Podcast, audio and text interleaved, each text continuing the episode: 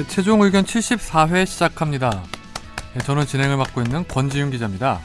오늘도 이상민 변호사, 김선재 아나운서 함께합니다. 안녕하십니까. 안녕하세요. 화면이 안 보이시네요? 아 그분 저 객원 뭐 피? 피처링 하시는 분인가요? 잠수. 쿵까 제 피처링 같아. 아니 제가 온 게 재작년 12월 31일인데요. 참고로 그분이 저를 처음 섭외를 한 날짜가 어, 그 전날 밤 12시였거든요. 내일 혹시 이런 일이 있는데 아니, 오지 않겠냐. 정 변호사님이 그 이번 겨울이 되게 바쁜 시기인데 그래서 이 부득이하게 못 오게 됐는데 근데 겨울 말고 여름에도 항상 그랬잖아요. 뭐꼭 가을에도 여름에만. 그러지 않아요. 그렇죠. 사시사철. 이상해. 아무튼 근데 이번 시즌이 예, 형님이 이제 그물 들어오는 시즌은 맞습니다. 어. 네. 그리고 토 일요일날 제 저도 이제 그 M 학원에서 강의를 하긴 하잖아요. 저는 거의 네. 안 하긴 하는데 하루에 4시간 강의를 하면은 되게 힘들거든요. 근데 형이 하루에 8시간 강의를 지금 짜놨어요. 욕심쟁이네. 역시 근데 정말 힘들 거야. 아마 뭐 삭신이 쑤실 겁니다. 욕심쟁이. 갈비 아직 붙었나 안 붙었는지 잘 제가 모르겠는데. 이모티콘 보냈잖아요. 오빠 변했어. 좋아하는 거 아니야? 아, 참. 예, 나야 지금- 일이야. 야 재밌다. 나야 일이야. 아, 나야 일이야. 나야 일이야. 나야 일이야 이게 뭐예요? 나예요 일이에요. 제가 부를 때 왜 항상 안 나옵니까? 아 그거요. 일이죠 예. 당연히. 뭔데 뭐 그거야 당연히 일이지. 형이랑 뭐 하면 뭐다 형이죠. 뭐 영혼 없었나? 아 정말 영혼이 네. 없네요. 진심이 없어. 음. 오빤 진심이 없어. 제 근황 한번 물어봐 주십시오. 우리 이상민 변호사님 최근에 무슨 일 있으셨어요? 예, 큰 일이 있었는데요. 네. 저희, 저희 저, 그, 제가 모시는 분께서 귀국을 어제 하셔서. 아, 축하드립니다. 아, 축하. 덜 외롭겠다. 너무 어저께 잠을 못 자가지고. 왜요? 오붓한 시간을 보냈겠죠. 아니요, 그쪽이 시차에 적응이 안 되니까 너무 일찍 일어가고, 그러면 아기가 깨면 자연스럽게 이제 잠을 제대로 못든 음. 상태에서. 계속 형부님은 이제 쭉. 계시는 거예요 이제? 아닙니다. 3월 초에 다시 일본 도쿄로 갑니다. 음, TMI라는 로펌으로 가게 됩니다. 음, 빨리 가서. 3월 때까지만 이제 그러면 같이 계시는 거예요? 아, 그렇죠. 예. 음, 좋으시겠다 그래도 오랜만에 봐서. 근데 그때 설 때 보지 않았어요 미국 가서? 어, 받긴 했는데요. 지금 와가지고 당장 하는 말이 집이 더러워서 살 수가 없다. 그러니까 특히 후드 이런 데다가 제가 뭐 구워 먹고 하니까 후드에 기름때 묻어 있고 이런 걸 가지고 그렇게 한 소리라는 거예요. 음. 화장실 더러워서 쓸 수가 없다. 청소? 어, 제가 혼자 살 때 청소를 아니죠, 근데- 뭐야. 아니 근데 그렇게 자신의 어떤 존재 가치를 또 확인하는 절차가 될 수도 있는 게 아. 아이 남자는 그래도 내가 있어야 하는구나 내가 필요한 남자구나 이렇게 이렇게 생각하는구나 사람들이. 느낄 수 있잖아요. 저는 혼자 사는 게 그래도 익숙한데 저는 그렇게 전혀 불편함을 느끼지 않고 살았는데 뭐 집안이 먼지구덩이긴 하더라고요. 저는 집에 들어오면 잠 못 자가지고 음, 강국 깨끗하게 해놔야 돼요. 깨끗하게 해놓으셔야 돼요. 네. 결벽증이에요? 결벽증은 아니죠. 그게 왜 아니 사람들이 오해하는 게 깨끗하게 지내면 다 결벽증이라 그래. 음, 찜질방- 깨끗하지 않으면 잠이 안 와요? 어, 찜질방이나 그래요. 이런 데서는 잠 못 자시나요? 안 호텔이나. 자요. 어. 네. 남의 집에서는 못 자고. 앉아요. 음. 음. 우리 집이 최고예요. 호텔은 호텔은 호텔은 호텔에선 자죠. 음, 깨끗해서 아, 깨끗해서 아 이게 심리적인 문제네. 친구 집에서는 잘 못 앉아요. 대학생도 잘 안 잤어요. 기자 음. 생활 시작하실 때 되게 힘들었겠다. 힘들었어요. 어. 군대도 힘들었어요. 어. 아, 진짜 군대에서 힘들었죠. 인생 최대의 고비. 매트 하나에서 두 명. 자는데 진짜. 한 명 자도 부족한 매트에. 아, 그렇죠. 네. 아, 참. 어, 또 오늘 뭐 청취자 사연이 오늘 몇 개 왔는데 음, 첫 번째 사연부터 우리 김선재 아나운서가 소개해 주시죠. 음. 안녕하세요. 언제나 잘 듣고 있습니다. 법조계에 몇 가지 질문이 있어서 메일을 보냅니다. 1번. 판사들이 서류 더미에 쌓여서 업무를 보잖아요. 정말 저렇게 많은 서류를 일일이 다 검토하나요? 이거는 아, 질문대로 할까요? 순서대로 대답해 주세요. 예, 저, 검토합니다. 검토해야 되고요. 아, 안 하면 안 되지. 그게 일인데. 그렇죠. 근데 500장짜리 뭐 서류를 뭐 빨리 보는 사람도 있고 늦게 보는 사람도 있죠. 500장짜리 서류 중에 실제로 볼 서류, 그러니까 유의 깊게 볼 서류가 보통 한 200장 정도 되죠. 3, 40% 되죠. 그거를 다 봐야 될 물론 필요성이 있는 때도 있지만은 대부분의 경우에는 그걸 500장을 다 심혈을 기울여서 볼 필요는 없이 그냥 넘어가는 경우. 탄원서 3,000장 들어왔는데 똑같은 내용이 3,000개다. 한 장 보고 음, 넘기고 끝. 근데 뭐 증거 자료나 서면 뭐 요지서 같은 경우에 뭐 다 보죠. 다 봐야지 재판을 할 수 있으니까. 그렇죠. 다 보는데 내용이 많이 겹치는 경우가 많죠. 음. 왜 전공 서적도 그렇잖아요.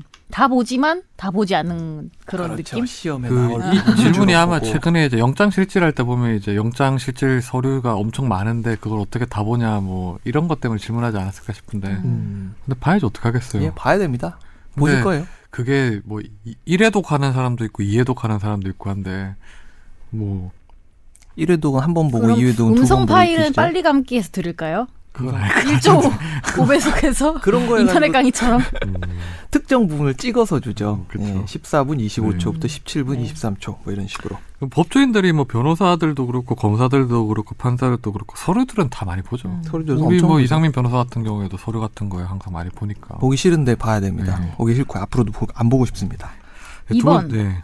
헌법재판관과 대법관 중 하나가 될 수 있다면 법조인들은 어느 쪽을 선호하나요? 음. 변호사님들이라고 하셨는데 변호사님의 선호도 궁금해요. 네, 여기 들잔 앞으로 빼주세요. 한 번밖에 안 오시니까. 네. 예. 우리 이상민 변호사는 어때요?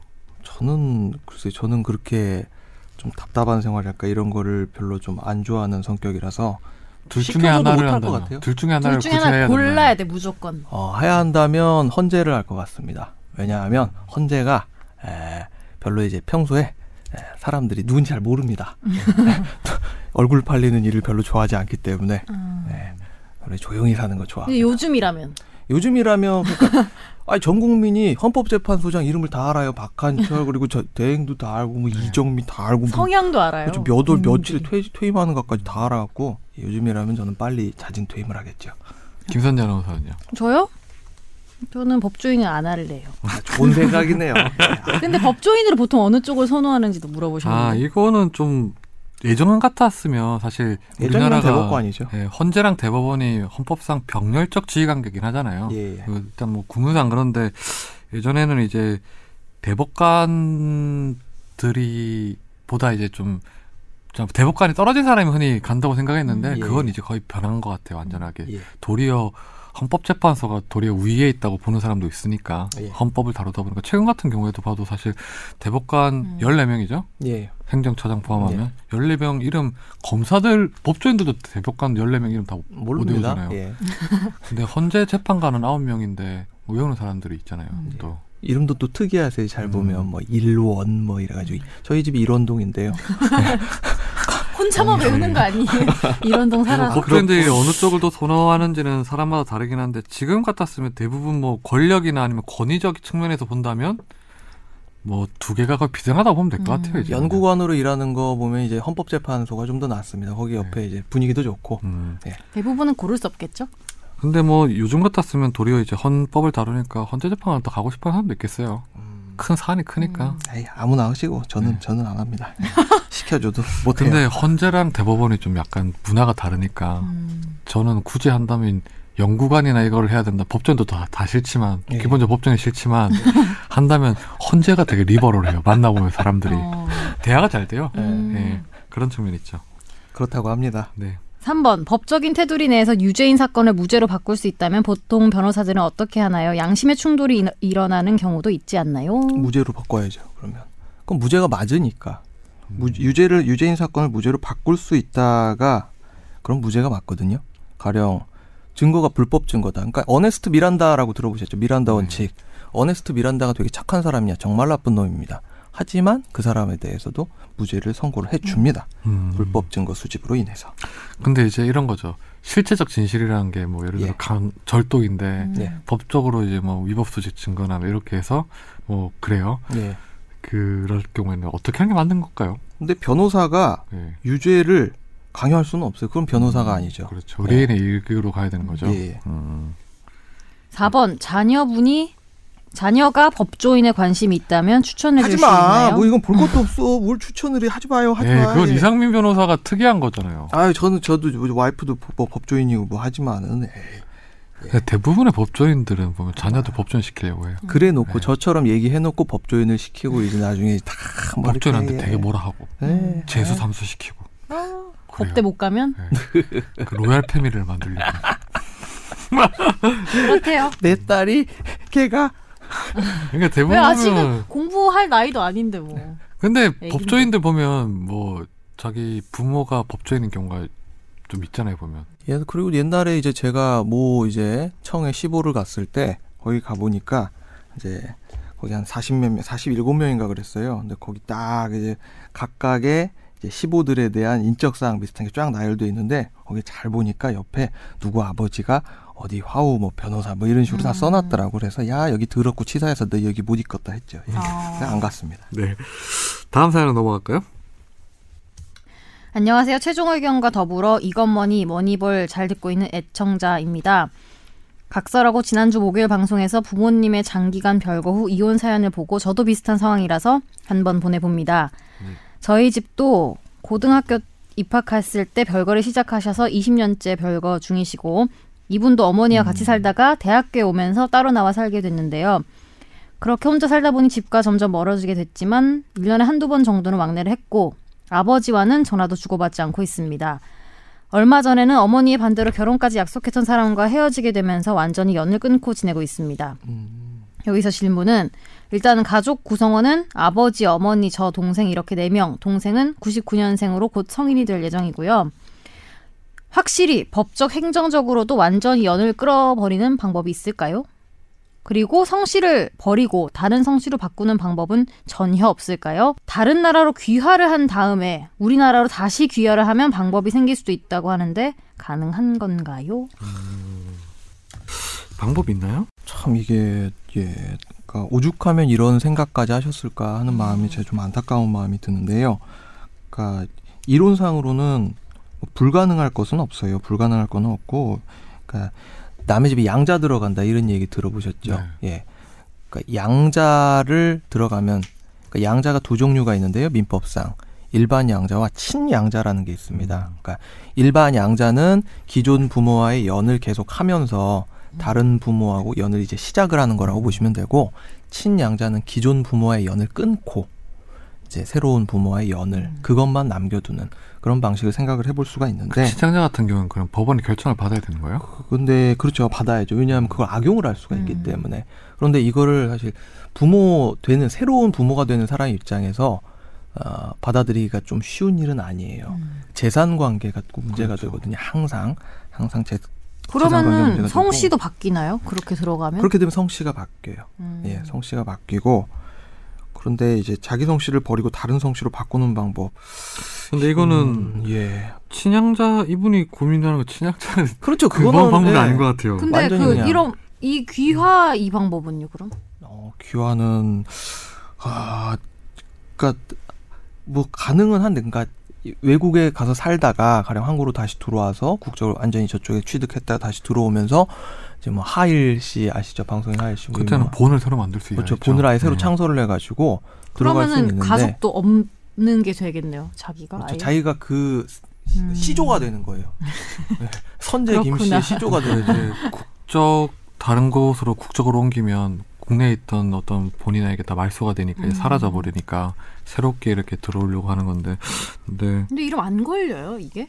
근데 약간은. 편법적인 거잖아요. 예. 근데 이런 시차가 케이스는- 있잖아요. 이게 항상 걸릴 거 아니에요. 예, 엄청 걸리고 이런 케이스는 저도 본 적이 없어가지고 음. 뭐라고 확답을 드리기가 조금 현실적이진 않네요 이건. 이게 법적으로 끊고 이렇게 지내는 게 참 사실 뭐 이런 걸로 해서 여러 가지 뭐 사건들이 있잖아요. 예를 들어서 뭐 부모 어머니가 뭐 와서 자기 집에 행패를 부리거나 이래서 이럴 경우에 보면 접근금지 신청을 더 하는 방법이 있더라고요. 그럴 경우에는 아예 근처에 못 오게 하는 방법 이잖아요. 예, 예. 음. 예. 근데 이러다 이제 나중에 문제되는 케이스가 어떤 사고가 일어나서 보상금이 발생을 하고 그러다 음. 2년 끊고 살던 음. 어떤 부모님들이 갑자기 나타나서 거기에 대한 권리를 막 주장하고 이런 케이스들이 가끔가다 발생을 네. 하죠. 음. 예, 안타까운 케이스들이. 네. 다음 사연으로 넘어가시죠. 안녕하세요. 저는 시네타운 이승훈 PD로 인해 최종 의견에 입문했지만 이승훈 PD 없어도 너무 재미있는 방송에 매주 빠지지 않고 업데이트만을 기다리는 1회부터 함께 애청자입니다. 오, 음, 아, 감사합니다. 진부 한 말이 지겨우시겠지만 감사드려요. 진부하지 않은데. 저는 현재 초등학교 교사로 재직 중입니다. 경력은 5년 좀 넘었고 다름이 아니라 교원 성과급에 대해서 궁금한 점이 있어서 문의드립니다. 저는 처음 알았어요. 요즘 학교는 1년에 한 번 지급되는 성과 상여급의 1, 2, 3등급 분류의 기준을 정하는 회의로 교사들끼리 사이가 많이 갈라지는 시즌이라고 할 수 있습니다. 불과 몇 년 전에 제가 초임 때만 해도 경력 순으로 1, 2등급을 가져가서 어린 교사들은 울며 겨자 먹기로 3등급을 받았습니다. 정년이 보장되는 직업인 만큼 나이 드신 선생님들의 파워가 너무 세서 젊은 교사들은 과도한 업무량, 수업 시간이 많은 6학년 담임을 하고도 1, 2학년의 편한 업무만 하시는 연세 드신 분들에게 파워 게임에서 밀리기 마련입니다.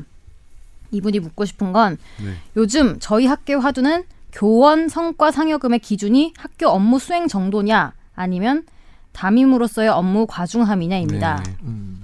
보통 학교에서 어려운 업무로 간주되는 학적 관리, 방과 후 업무는 담임 교사가 하기엔 부담스럽기 때문에 교과 전담 교사, 비담임 교사가 하게 되는데 담임 교사들은 그러면 담임 업무에 집중할 수 있다는 장점이 있습니다. 하지만 여기서 갈등이 발생합니다. 비담임 교사의 경우 성과 상여금은 학교 업무에 대한 기여도를 가리는 것이고 매달 담임 교사들은 13만 원 정도의 담임 수당도 받는데 이 업무가 힘들다는 이유로 업무를 하는 비담임보다 담임 교사들이 우선시됩니다.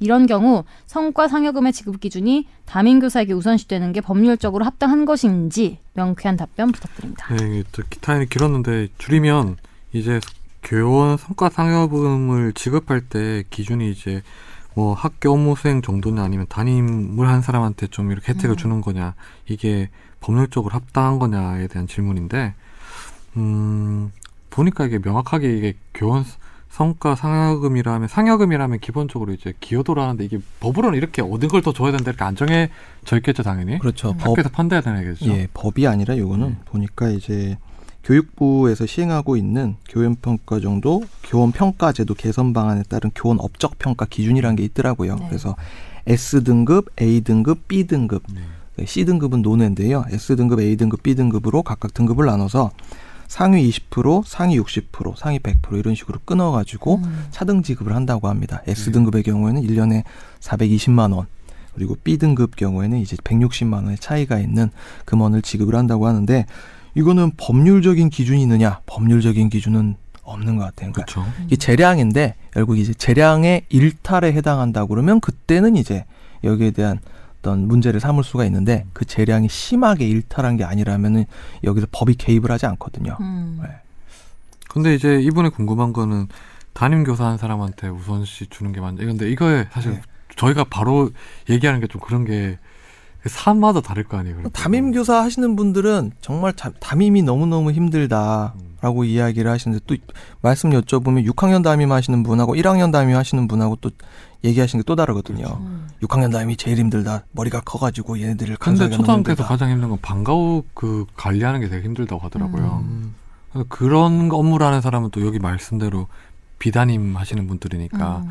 예, 평가하는 게 되게 애매할 것 같아요. 근데 이게 예를 들어서 뭐 단순히 그 담임 교사 했다고 이제 더 주고 뭐 비담임에서 학교 업무 관련돼서 더 많이 했다고 돈을 더 주고 음. 이렇게 어느 한쪽을 했다고 잘못한다고 단정하기는 어렵잖아요. 그렇죠. 그게 어느 A 학교 B 학교마다 다를 수가 있으니까. 근데 또 중학교, 고등학교 3학년 담임 같은 경우에는 조금 혜택을 더 주는 것 같더라고요. 음. 진학 지도를 하는 네. 과정에서 수치가 딱 나오잖아 그리고 예. 어떻게 저 SBS는 어떻습니까? 우리 스브스는 저희도 있죠. 그렇죠. 성과금 따로 없는 걸로. 아니 그게 아니고 이런 그러니까 성과급이 아니고 음. 평가하는 평가를 아. 담임 평가는 당연히 할 네. 텐데 그렇죠. 예. 네 단계로 D가 없어요. C가 마지막입니다. C C를 아, 주잖아요. 시가 마지막에. S A B C. 음, 우리는 근데 그 상향 평가도 있거든요. 음. 그렇죠. 아 상향으로 복수하시는 거예요 혹시? 아니 그런 건 아니고.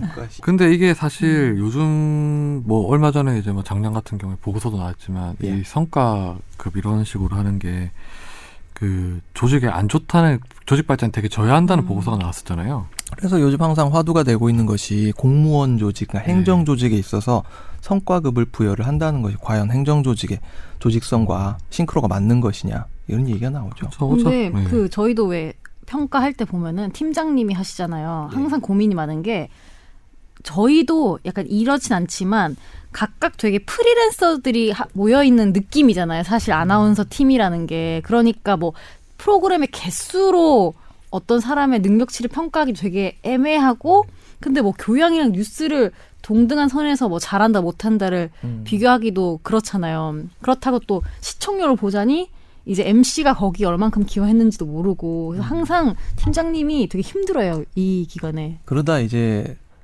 말 안 나오게 하는 방법이지 짬밥 순이죠 보통. 근데 제일 이제 무조건 깎이는 포인트는 있어요. 방송 사고를 냈을 때 음, 누가 봐도 그거는 이제 절대 S를 그렇죠, 받을 그렇죠, 수 없는 건 그렇죠. 확실합니다. 방송 사고 내보신 적 있습니까? 전 있어요. 어떤 예전에 한번 했어요. 언제 언제? 이런 뉴스 할. 때. 뉴스 출연할 때요. 생방? 아니 아니요. 생방 리포트. 아닌데 리포트? 사고를 그런 게 있었어요. 왜 왜? 뭐 네. 어, 궁금한데 아, 나중에 말씀. 진짜 잘못했나 보다. 뭐 쓰셨구나. 그런 건 아니고요. 저도 써봤어요. 어. 네, 저도 써봤어요. 음. 그러면 이거는 저희가 법률적으로 이게 담임 교사한테 우선시한다는 게 합당하자 합당하지 않다고 단정해서 말하기 좀 어려운 것 같아요. 예. 기준점이 네. 법률적으로 네. 어떻게 딱 정해져 있는 것이 아니기 때문에 사실 너무 막 예를 들어서 담임을 막 담임 임무를 되게 혜택하고 했는데 더 많이 받았다. 자기보다 이 성과가 받았다. 이러면 이게 정말 누가 봐도 부당한 거면 행정 소송을 내야 되나 이거는? 아, 그것도 애매하네요. 저희 중학교 2학년 때 담임 선생님이 체육 선생님이셨는데 그분이 어, 굉장히 멋있는 분이었습니다. 한 8월 달까지 담 이제 반장 이름을 잘 몰라요. 이름을 모르고 그냥 반장 부릅니다. 아, 되게 자율성을 수- 그 중요시 여겼던 선생님 아닐까요? 자기 주도 학습. 그러니까 종례를 보통 하시잖아요. 끝나고 6교시, 7교시 끝나고 들어와서 종례를 하시는데 이분 같은 경우에는 주로 이제 그 어디 뭐 잔디를 뽑는다든지 이렇게 잡초를 뽑는다든지 그런 걸 활동을 굉장히 좋아하셔가지고 이제 애들이 뭐 강제노동이에요?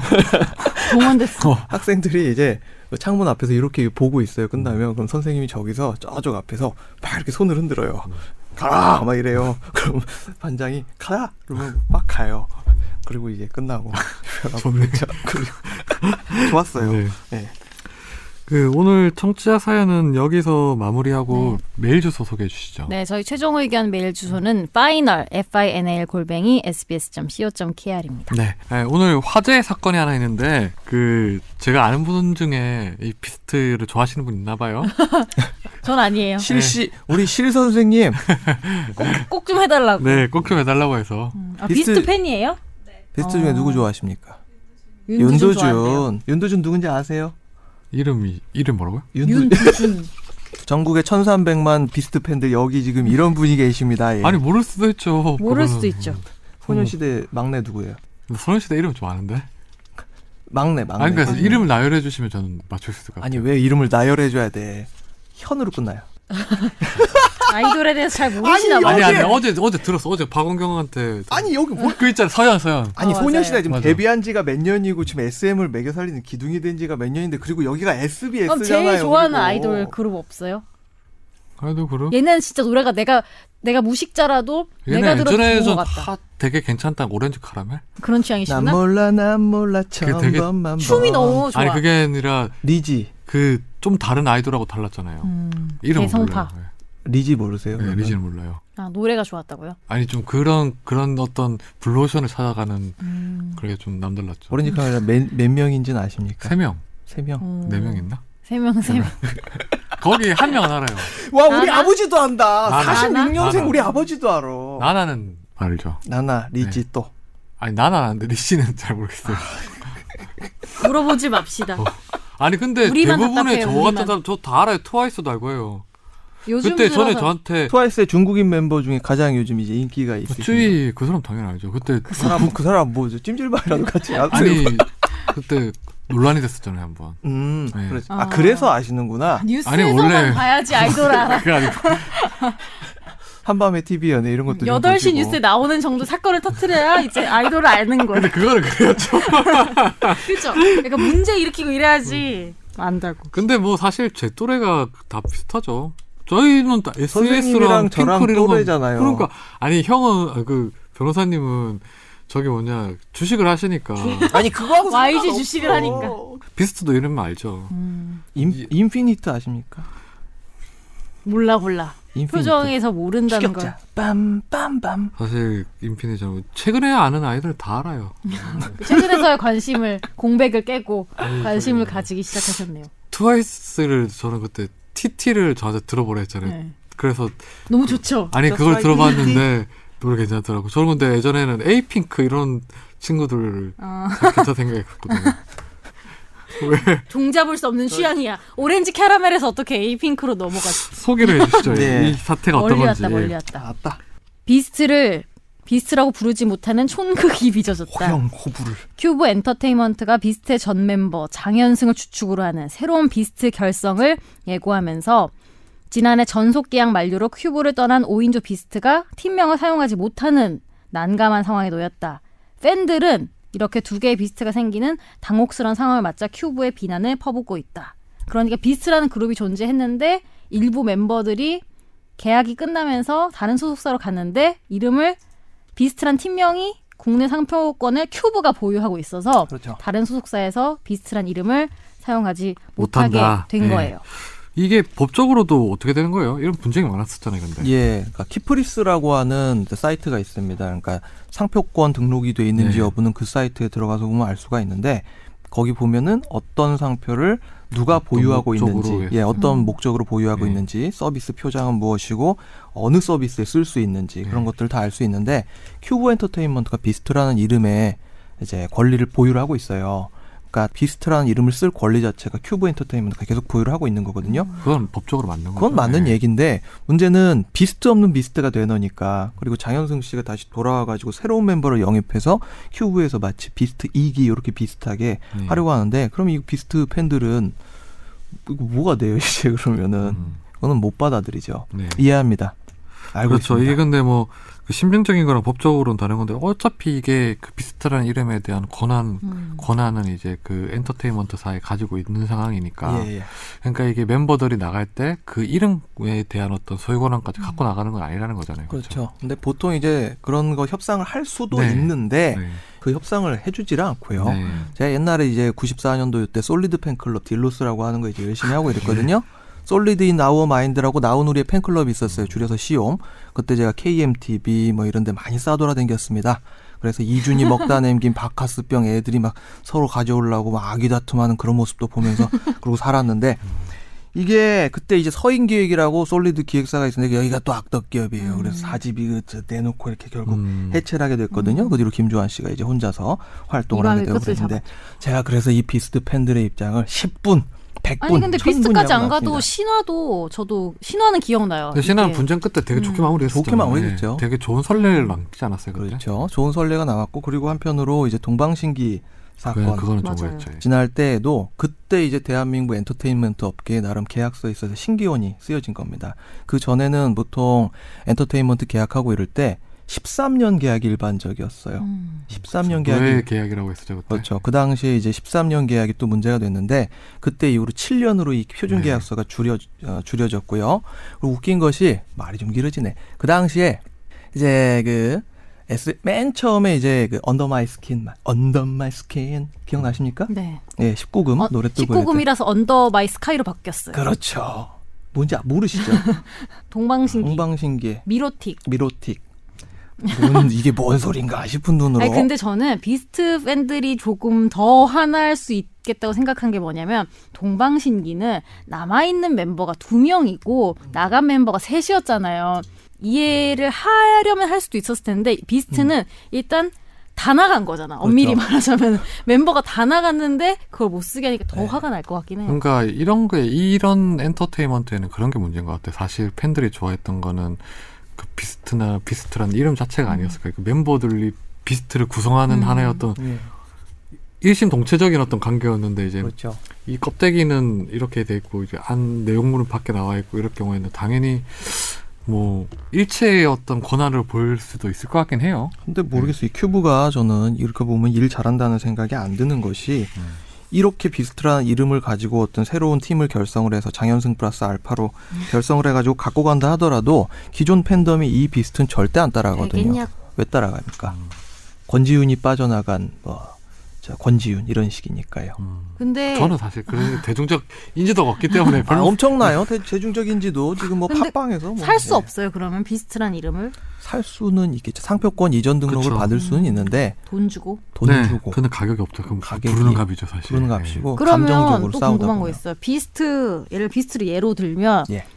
되게 오묘하게 비슷하게 만드는 거야. 음. Under My Skin and Sky처럼 어. 써도 돼요 그런 건? 뭐 상표권 등록이 어, 상표권 등록이 안 돼 있고 기존 상표와 뭐 오인될 상황이 아니라면은 그거는 뭐 사실 뭐 분쟁이. 생길 여지는 있죠 사실. 네. 뭐 예를 들어 뭐 두 개가 헷갈릴 수 있을 경우에는 분쟁 사유가 되겠죠. 네. 비스트로 하려면 거기다 이제 이름에 왜 이렇게 이름을 붙이게 됐냐면 스토리텔링을 해야 되는데 일단 뭐 분쟁이 법적으로야 뭐 권한이 이제 뭐 큐브 엔터테인먼트에게 있겠지만 아마 조정의 여지도 많을 것 같아요 이거는요. 예. 조정 팬도 어차피 이런 엔터테인먼트가 팬덤으로 이렇게 유지가 되는 회사니까 음. 뭐 전략적으로 판단을 하겠죠. 아마. 언제부터 엔터테인먼트 회사가 그렇게 팬덤 신경 쓰고 살았습니까? 팬덤 신경 안 써요. 예. 뭐잘 갈등이 마무리되길 바라고 우리 비스트 팬들 뭐뭐 응원해요. 사태가 잘 마무리돼서 우리 비스트도 많이 사랑해 주셨으면 좋겠어요. 우리 실 PD 응원해요. 목동 SBS 1층에서 만나요. 김씨 이 정도면 됐어요? 네. 비스트 화이팅! 네, 오늘 이제 집중 탐구로 넘어가겠습니다. 오늘 그 이재용 부회장에 대해서 영장 실질 심사가 열렸죠? 예. 네. 아유 참. 블라디미르라고 혹시 들어보셨습니까? 말.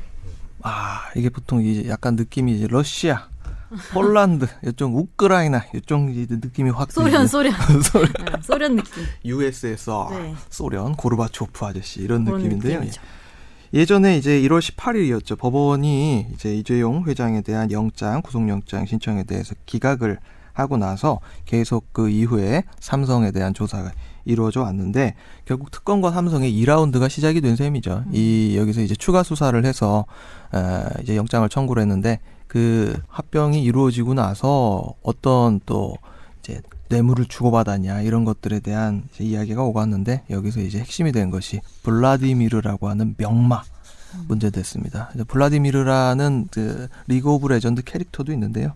아시는 분이 없어서 끼워 넣지 마요. 예, 흡혈귀 캐릭터가 있습니다. 그 원래 통상 이제 이재용 회장 같은 경우에는 이제 삼성 합병 과정에서 제일 모직하고 삼성물산 합병 과정에서 이제 그 저기 북- 공단 측에서 찬성을 해주는 대가로 이제 뭐 최순실을 지원해줬다라는 예. 게 가장 큰 혐의 중에 하나였는데 이제 당시 법원에서 영장 계약을 할 때 순서가. 음, 그쵸. 그 독대 박근혜 대통령과 독대가 이제 합병 이후에 일어나서 대가 관계랑 이제 청탁 관계가 불명확하다라는 예. 걸 이유로 됐었어요. 예. 뭐 그거에 대해서 납득하지 못하는 사람도 많았었죠. 음. 그래서 이제 추가 수사, 수사를 해가지고 지난 13일이죠. 예. 뭐 재소환을 한번 했었죠. 네. 2차 소환 조사했죠. 그런 다음에 15시간 이제 조사를 하고 예. 바로 이제 영장을 재청구를 했고 이번에는 이재용 부회장뿐만 아니라 박상진 삼성 전자 부사장 겸 승마협회장 예, 회장을 했던 예. 사람을 같이 영장 청구를 하면서 이제 오늘 이제 10시 반 영장 실질 심사가 있었어요. 네. 예. 네.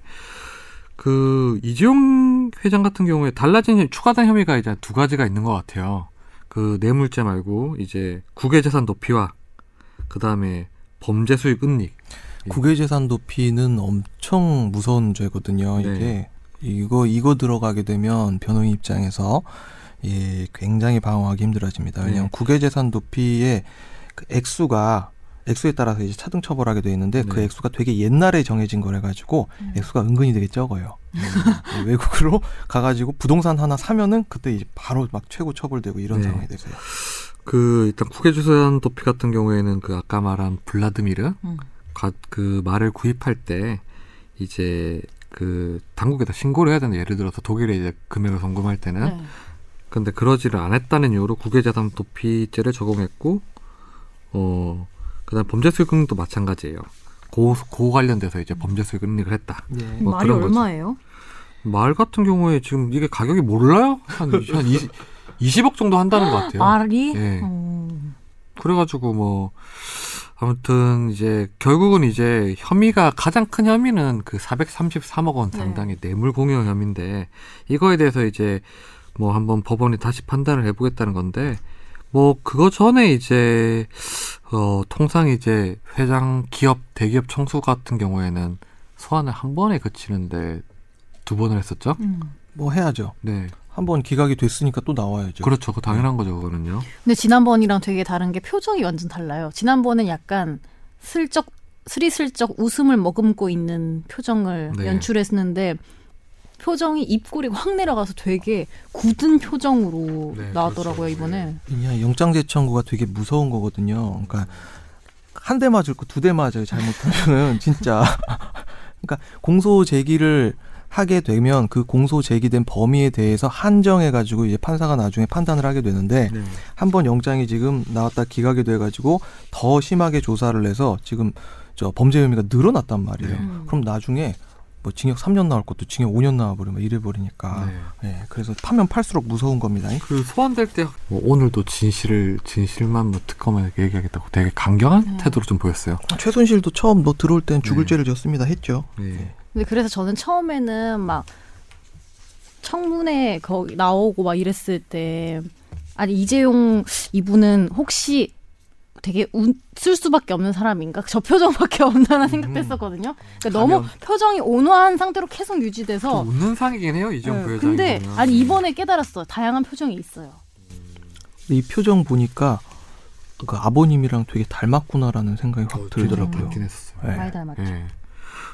그래서 저는 그 이재용 회장이 청문회 때도 보면 음. 되게 얼굴에 미소가 좀 이렇게 음. 지어진 스타일이더라고요 보니까 그래서 이게 어찌 보면 되게 비웃는 얼굴인 것 같기도 그죠. 하고 어찌 보면 되게 그냥 좀 온화한 얼굴인 것 같기도 하고 좀 표정을 잘 모르겠더라고요 음. 보니까 왜냐하면 내가 막 화내는데 상대가 계속 네. 온화하게 웃고 있으면 화나요. 음. 그죠. 음. 조사할 때 짜증나죠. 그러면.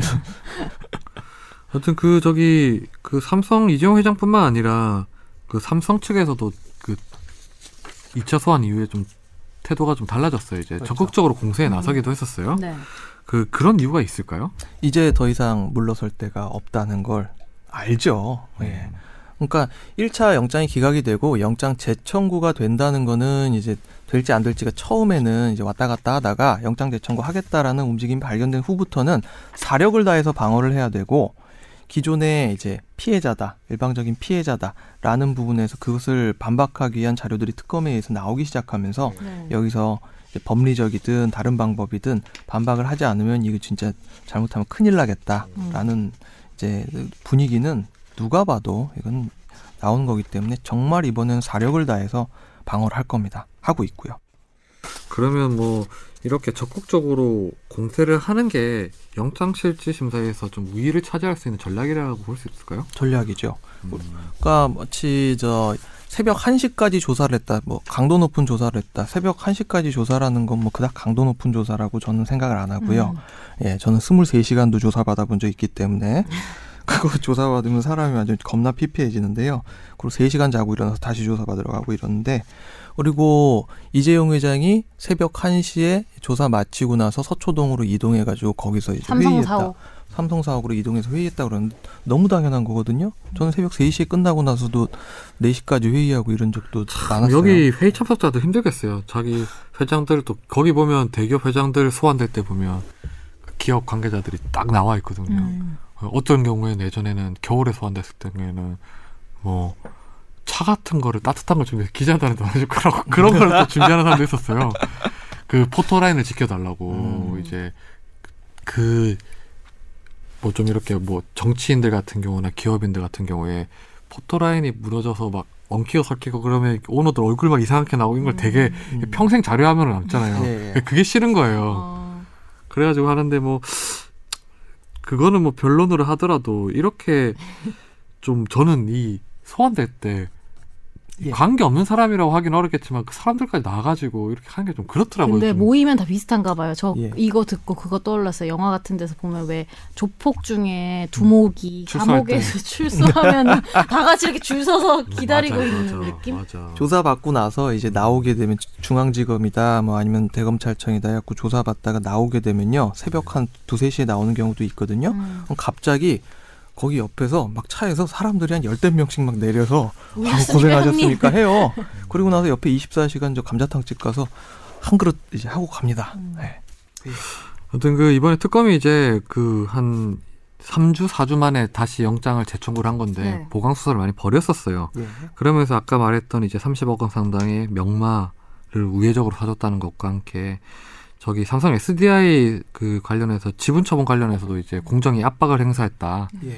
그 원래 이제 천만 주를 이제 그 처분해야 되는데 500만 주를 줄여주고 그 대가로 이제 최순실을 지원한 거다. 이 공정위에서 이런 결정을 하는 과정에서 당연히 청와대가 압력을 행사했던 것이고. 그렇죠. 예. 순환 출자 구조에서 이제 순환 출자 구조를 해소하기 위해서 삼성 SDI가 보유하고 있던 주식 천만 주를 팔아야 되는 상황에서 이것을 500만 주로 줄여줬다. 네. 이런 의혹이 있습니다. 그러니까 원래 2015년 7월에 이제 삼성물산하고 제일모직이 지금 문제의 그 합병이 되면서 예.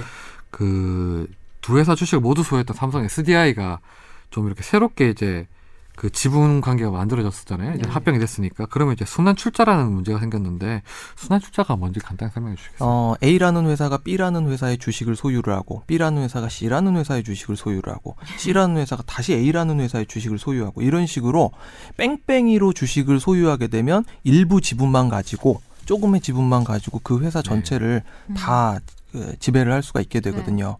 그래서 그런 지배 구조를 탈피하기 위해서 순환 출자는 일정한 경우 제한이 되고 있습니다. 음, 공정거래법에서 그렇게 하고 있죠. 예. 근데 순환 출자 같은 경우 예를 들어서 A라는 회사가 100억을 주고 만들어서 네. B라는 회사에 50억 주고 또 했어요. 예.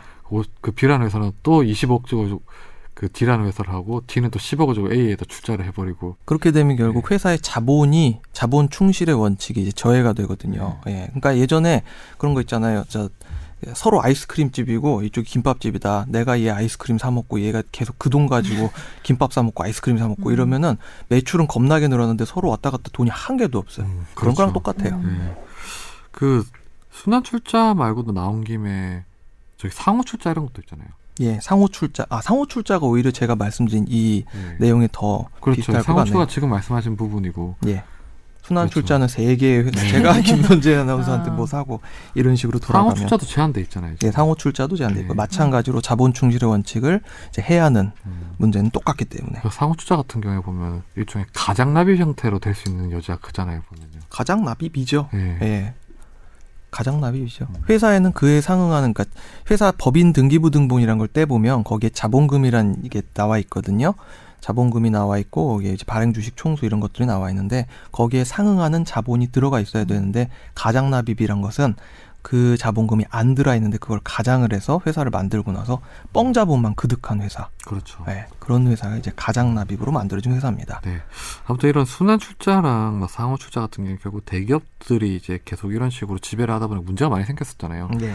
뭐 이런 기업들 같은 경우에는 뭐 어, 하나라는 기업이 쓰러지면 막 연쇄적으로 돈으로 막 무너지고 하니까 예. 그 어떤 기업의 건전성을 해친다고 해서 이제 금지시켰던 건데 여튼 이런 그 삼성물산하고 제일모직 합장이 되면서 SDI 문제가 떠오르면서 당시에 뭐 알아보니까 공정위가 원래 천만 주를 처분하라고 삼성 측에 통보를 했다가 나중에 바꿨더라고요. 그러다가 이제 로펌들을 통해 가지고 삼성에서 의견서를 받아서 네. 이제 공정위에다 냈죠. 왜냐하면 이거에 여기에 대한 어떤 그 선례가 없었기 때문에 네. 삼성 측의 이야기를 한번 듣겠다라고 음. 하면서 공정위에서 삼성한테 기회를 줬는데 네. 그때 삼성에서 여러. 로펌들이다. 예. 예. 이거는 사실 이미 독대 후에 일어난 일이라서 예. 사실 뭐 하나의 추- 유력한 증거가 될 수 있을 것 같긴 해요. 예를 들어서 이 과정에서 이제 충분히 입증해서 청와대가 압력을 행사하거나 이게 이 결정이 부당한 거였는데 이루어졌다는 게 예. 근데 좀 특검이 수사한 내용을 보면 의심스러운 정황이 다분히 있긴 해요. 음. 이게 공정위에서 원래 결정을 했다가 갑자기 바꿨던 거죠. 음. 그리고 그 공정위 부위원장 같은 경우에는 뭐 압력이 있었다고 예. 김학현 했었고, 부위원장이 예, 심- 염력이 있었다는 이야기를 또 했고요. 네. 근데 삼성은 이제 아니었다. 이제 정당한 어떤 권리 요구였다. 이런 입장이죠. 예, 그렇습니다. 아무튼 뭐 이렇게 좀 첨예하게 다툰다기보다는 이제 삼성 측에서 강하게 반박을 하고 있는 상황인데 뭐 이번에 영장 재청구를 두고 사실 좀 이상한 이상하다고 단정하기는 어렵지만 뭐 반발이 심한 경우가 이- 반발이 심한 언론사들이 있죠. 예, 그렇죠. 이제 예, 언론사들 모 언론사들에서 이것이 이제 에, 경제 살리기에 어떤 도움이 되느냐? 경제를 죽이는데 앞장서고 있다 특검이. 제가 그래서 뽑아왔어요. 오늘도 나왔더라고요. 엄청 크게 뽑아왔네. 아, 이게 사실 모르겠어요. 이게 이 부분에 대해서 뭐 일각에서 논쟁적인 사안이라고 하는데 기업 수사에 대해서 뭐 오늘 어떤 모 일간지에서는 기자 칼럼으로 추락하는 해외 신뢰는 누가 보상할 거냐? 기자의 눈. 예, 기자의 눈이었죠. 이렇게 뭐 부도덕한 기업으로 특검이 이렇게 해놓으면 이 혹독한 대가를 치를 수밖에 없다. 음, 기업인들은 여론 재판에 시름을 앓고 있다. 뭐 이런 칼럼이 있었고 어떤 시름이 있을까요? 어떤 씨름 뭐 뭔가- 뭔가 있다고 어떤. 시름인지를 예. 모르겠어. 그리고 이제 어떤 모 사설이죠. 그 대통령하고 단독 인터뷰를 했던 그 사람 예, 예. 그분이 계신 언론사의 사설에서는 어떻게든 삼성을 엮어보겠다는 특검 음. 이렇게 제목하에 또 사설을 썼어요. 그 특검도 국가 권력인데 먼지 날 때까지 털어보겠다는 시기여서야 되겠느냐 예. 뭐 이런 하는 게 그거 아니에요. 준엄하게 꾸짖으면서 특검이 원래 먼지까지 썼어요? 털어야 되는 거 아니에요? 그리고 또 모 일간지 같은 경우에는 이제 2월 13일이죠. 어, 특검 촛불 등에 업고 법원 압박하나. 이러셔서 또 이런 걸 했었죠. 예. 예. 예.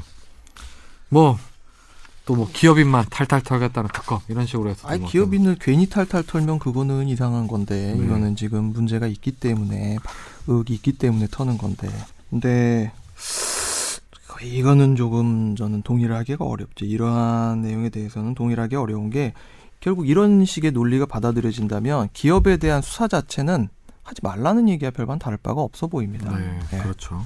그러면 뭐 또 어쩌란 건지. 참고 넘어갈 게 따로 있죠. 음.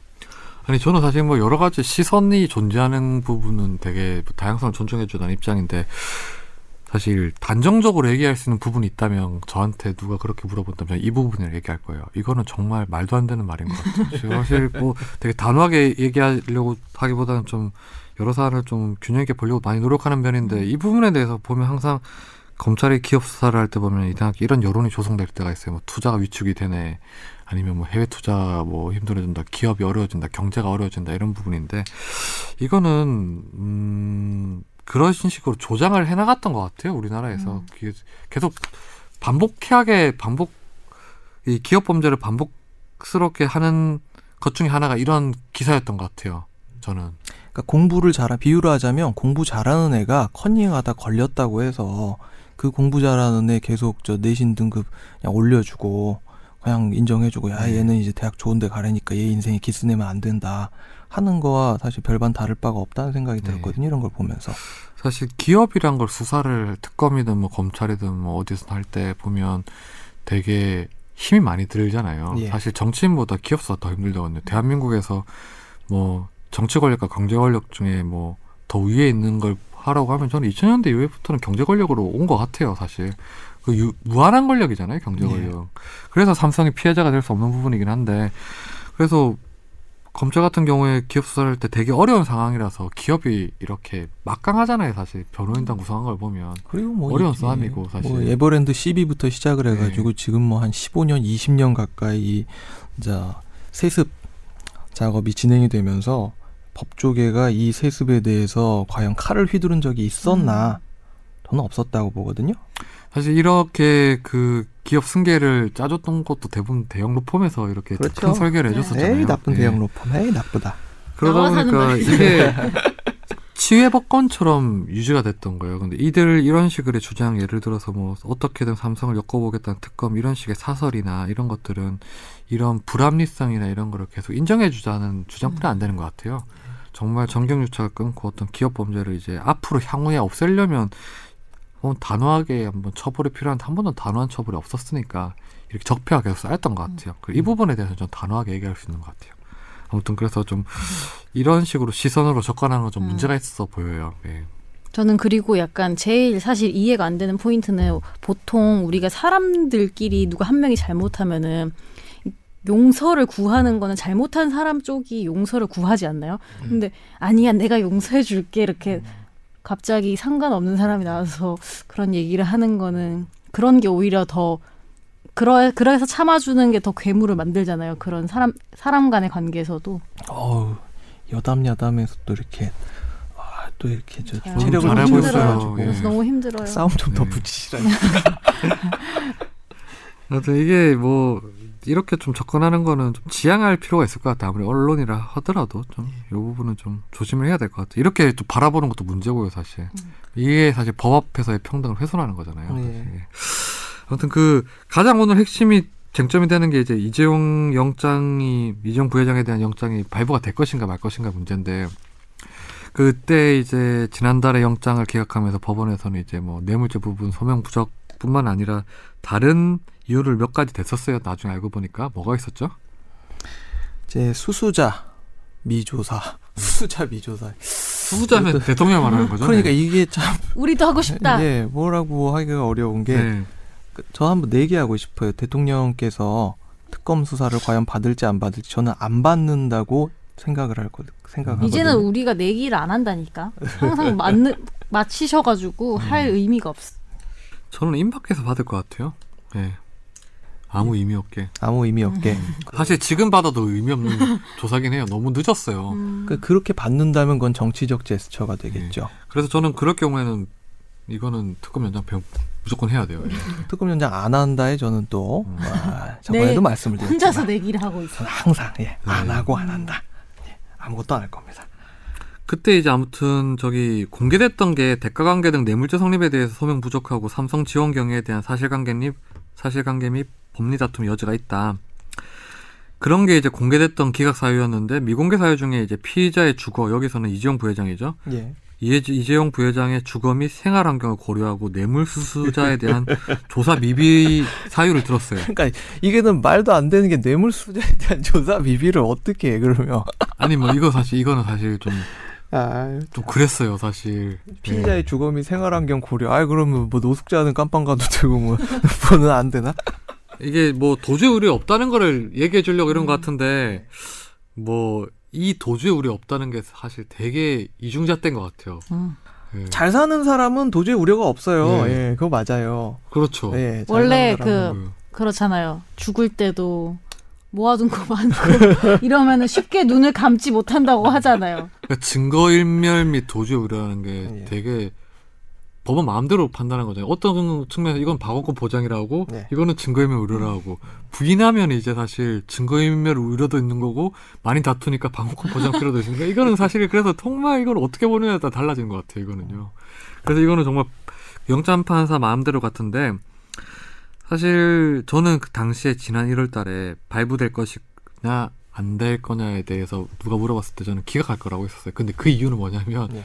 수사가 부족한 게 아니고 그냥 법원에서 항상 삼성에 대해서 좀 약하게 판단했기 아. 때문에 그런 이유 때문에 했던 건데 저는 이번에는 발부를 해야 될 거라고 생각이 들어요. 사실 객관적인 입장에서 보면 기자 입장에서 보면 기존 1차 수사가 법원에 기각할 만큼 미비했던 수사냐 하면 아니거든요. 음. 기존에 발부됐던 사례를 보면 뇌물 사건을 보면 되게 수사가 튼실히 됐었어요. 아주 잘 됐던 사안이긴 음. 한데 법원이 기각했던 거긴 하거든요. 그게. 오늘은 언제쯤 오늘 또 새벽에 나올까요? 또 내일 새벽에 음. 나오겠죠. 그럼 내일 이제 그 상황에 따라서 삼성전자 주가가 조금 올렸다 빠졌다. 참고로 어제가 삼성전자 주가가 180만 원대로 이제 다시 내려왔죠. 189만 3천 원인가 그랬던 음. 것 같은데. 예. 사실래요, 마실래요? 있으면. 할 돈이 없어요. 없는. 네. 그 이재용 부회장 같은 경우에 우리 변호사님 보시기에는 그 기존에 다른 어떤 전례, 영장 발부 전례를 봤을 때 그 기각하는 게 기각할 수 있었다고 보여지시나요? 솔직히 저는 영장 기각되는 사례를 사실 너무 많이 봐와가지고 제가 일을 할 때도 네. 영장이 기각되는 사례가 굉장히 많았고, 음. 그러니까 나중에 뭐 유죄가 나든 무죄가 나든 그거는 별개로 하되 영장은 많이 기각을 이제 시켜왔죠. 네.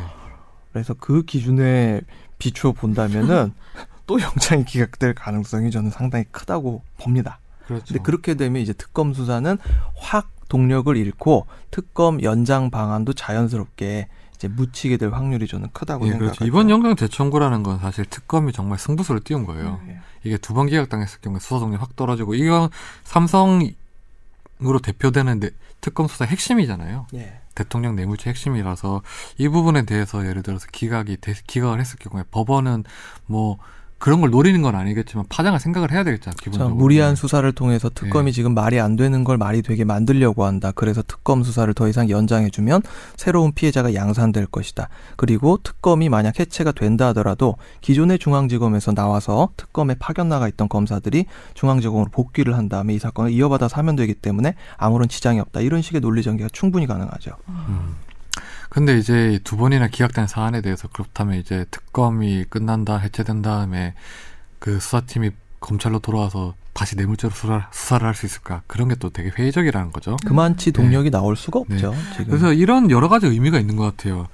물론 이제 뭐 법원의 그런 영장 심사 하나로 그렇게까지 확대 해석하는 게 무리가 있을 수 있지만 분명히 이제 특검한테 타격을 줄 수 있으니까 뭐 도리어 이제 기각을 바라는 쪽들도 있을 거예요. 예. 예, 분명히 이게 대통령 측에서 묻으면 말하겠죠. 헌재 헌재 심판에도 영향을 줄 수 있으니까 어찌 보면 이 부분에 대해서는 많이 영향을 예. 줄수 있고요. 예. 선제 저 오늘 또 아마 저 얘기 어저께 들은 얘기를 보면은 김평우 전 대한변협 회장께서 지금 또 헌재 대통령 측 변호인단에 또 합류를 한다는 얘기를 또 음. 전에 들었는데 아마 오늘 얘기 김평우 회장 같은 경우에는 세종을 만든 사람이죠. 법무부의 세종요. 신영무 and 예. 김은재가 누군지 몰라요. 예. 신영무 선생님만 아시고 신은 또 나가셨고 예. 예. 제가 있었던 저 태평양은 배김 and Lee고요. 예. 음. 배명인 전 법무부 장관 그리고 예. 김평우 회장이 그 처음으로 대형 로펌 대표 출신으로 됐잖아요.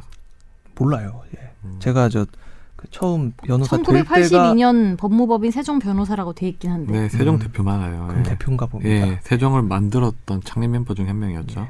예. 제가 옛날에 이제 처음 변호사 시작할 때 이때 대한변협 회장이 이분이셨는데 그때 막 서울변협 회장이었던 그러고 보니까 지금 이번에 대한변협 회장이 된 김현 회장하고 막 서로 고소 고발하고 뭐 난리도 아니었던 음, 그런 그렇죠. 시절이었습니다. 귀국 후 영미식 로펌인 세종을 만들었죠. 만든 예. 한편. 왜냐하면 제가 신영무 저기 신영무 김평호 회장이 예. 신승을 했었어요. 그때 대한변협 회장 할 때 음, 어렵게 음. 된 그때 인터뷰를 했었어요. 그때 신수 그때 간선제 아니었나요? 아니 아니에요. 대한변 아 대한변협은 그때 간선제였는데 서울의 회장하면 거의 뭐 아. 그다음 다음에 이게 그때 김평호 회장 간선제였구나 간선제. 김평우 회장하고 지금 김현 회장하고 엄청나게 싸웠던 네. 이유가 간선제를 직선제로 바꿨어요. 그래서 네. 김현 맞아, 회장이 맞아, 서울의 맞아. 회장이 네. 자연스럽게 다음에 이제 저 이 대한변협 회장을 할 수 있는 기회였는데 그게 이제 바뀐다고 그러니까 뭐 엄청나게 싸웠죠. 김평호 회장 같은 경우에는 그래도 법조계에 되게 영향력이 강한 사람, 센 사람이에요. 세종 같은 경우에는 뭐, 김동리 씨의 차남이래요. 네, 아 맞아요. 그렇군요. 네. 몰랐습니다. 세종이 이제 국내 뭐 세 번째 대형 로펌이잖아요.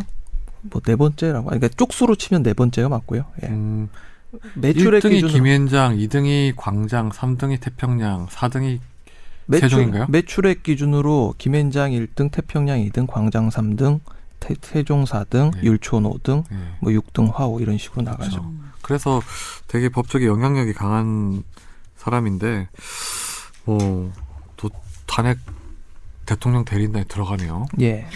대통령 대리인단에 들어가고 뭐 법률 신문이라고 이제 변호사들 법조인들 보는 신문이 있는데 거기다 어저께 보니까 전면 광고를. 탄핵을 탄핵한다는 책을 썼잖아요. 예. 예. 그리고 이제 전면 광고를 실으셔가지고 뭐 이시윤 전 음. 저 아저씨 뭐 이런 식으로 여덟 분인가 해가지고 법조계 원로들이 탄핵을 반대한다 뭐 이런 네. 식으로 하셨더라고요. 네, 뭐 여튼 오늘 아마 이재용 부회장의 영장 결과는 뭐 새벽쯤 나올 것 같은데 내일 새벽쯤 나올 것 같은데 결과가 뭐 사실 특검 입장에서 당연히 발부가 되게 바라겠고 뭐 상식적인 상식으로 봤을 때전 영장은 항상 상식으로 봐야 된다고 생각해요. 음.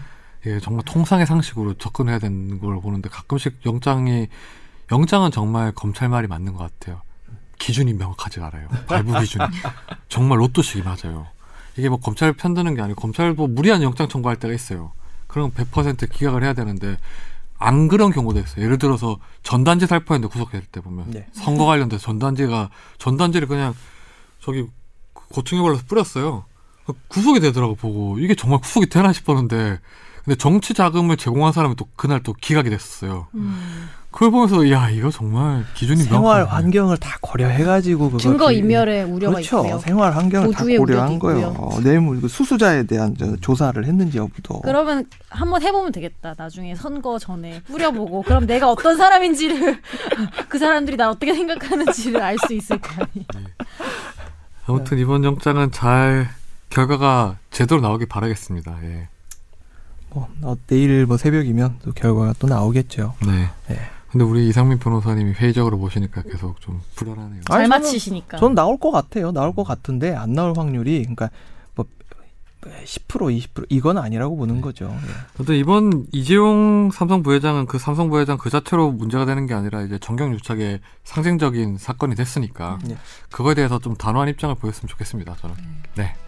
하여튼 최종이가 오늘 여기서 마무리할까요 그러면? 정연석 변호사님한테 뭐 한 말씀 해주시죠. 네. 오늘 그 자리를 이름 뭐라고요? 정 선생님 그 있잖아요. 저 수지 사시다 이제 여의도로 어, 이사 기억 안. 나는데 변했어. 누구시지? 나야 일이야?